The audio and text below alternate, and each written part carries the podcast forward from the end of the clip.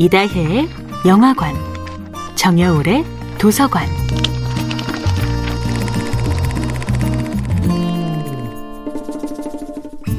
안녕하세요. 여러분과 아름답고 풍요로운 책 이야기를 나누고 있는 작가 정여울입니다. 이번 주에 함께하는 작품은 김혜란의 소설 좋은 이웃입니다.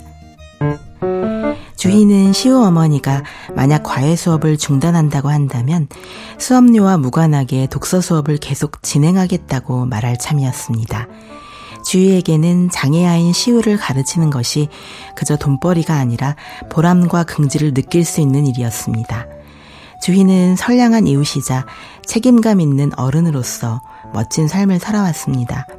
그런데 그녀는 지금 그런 아름다운 가치를 놓아버리려고 합니다. 집을 소유하지 못했다는 사실이 그녀를 옥죄고 있는 한 그녀는 마음의 여유를 찾기 어려운 것입니다. 주위 부부는 더 이상 집을 세심하게 관리하지 않고 형광등에 문제가 생겨도 방치합니다. 부족한 돈으로 갑작스레 집을 구해야 한다는 절박함이 그들을 사로잡습니다. 물론 이런 상황은 부당합니다.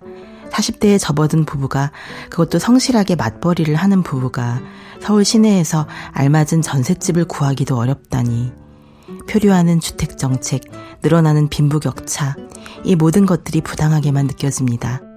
주인은 남편에게 질문합니다. 타임머신이 정말로 가능하다면 당신은 언제로 돌아가고 싶냐고. 한때는 책을 좋아했던 남편은 이제는 휴대폰에서 눈을 떼지 못하며 아내에게 말합니다. 그야 당연히 이 집을 계약할 때라고. 조금 더 대출을 받아 이 집을 사라고 조언했던 옛날 집주인의 조언을 들을 걸 그랬다고 말입니다. 비트코인이나 주식을 시작하지 않은 것을 후회하는 남편을 보며 주인은 놀랍니다. 순진하고 소박했던 남편이 점점 변해가는 것 같아서요. 주희가 기대했던 대답은 우리 아이를 아직 살릴 수 있었을 때였습니다. 주인은 시우를 제자로서 깊이 아끼던 마음이 시우네가 값비싼 아파트로 이사 간다는 사실에 흔들린다는 사실이 실망스럽습니다. 자신이 연민하던 대상이 벼란간 자신보다 높은 세계로 가버렸을 때의 당혹감. 주인은 그 당혹감을 자신에게만은 감출 수 없습니다. 시은혜의 이사 소식을 듣고 집으로 돌아오던 날, 주인은 남편이 버리려고 내놓은 책더미 속에서 난쟁이가 쏘아 올린 작은 공을 발견합니다. 결코 버려서는 안 될 책이었던 난소공이 재활용 박스에 분류되어 있는 장면만으로도 주인은 충격을 받습니다. 정여울의 도서관이었습니다.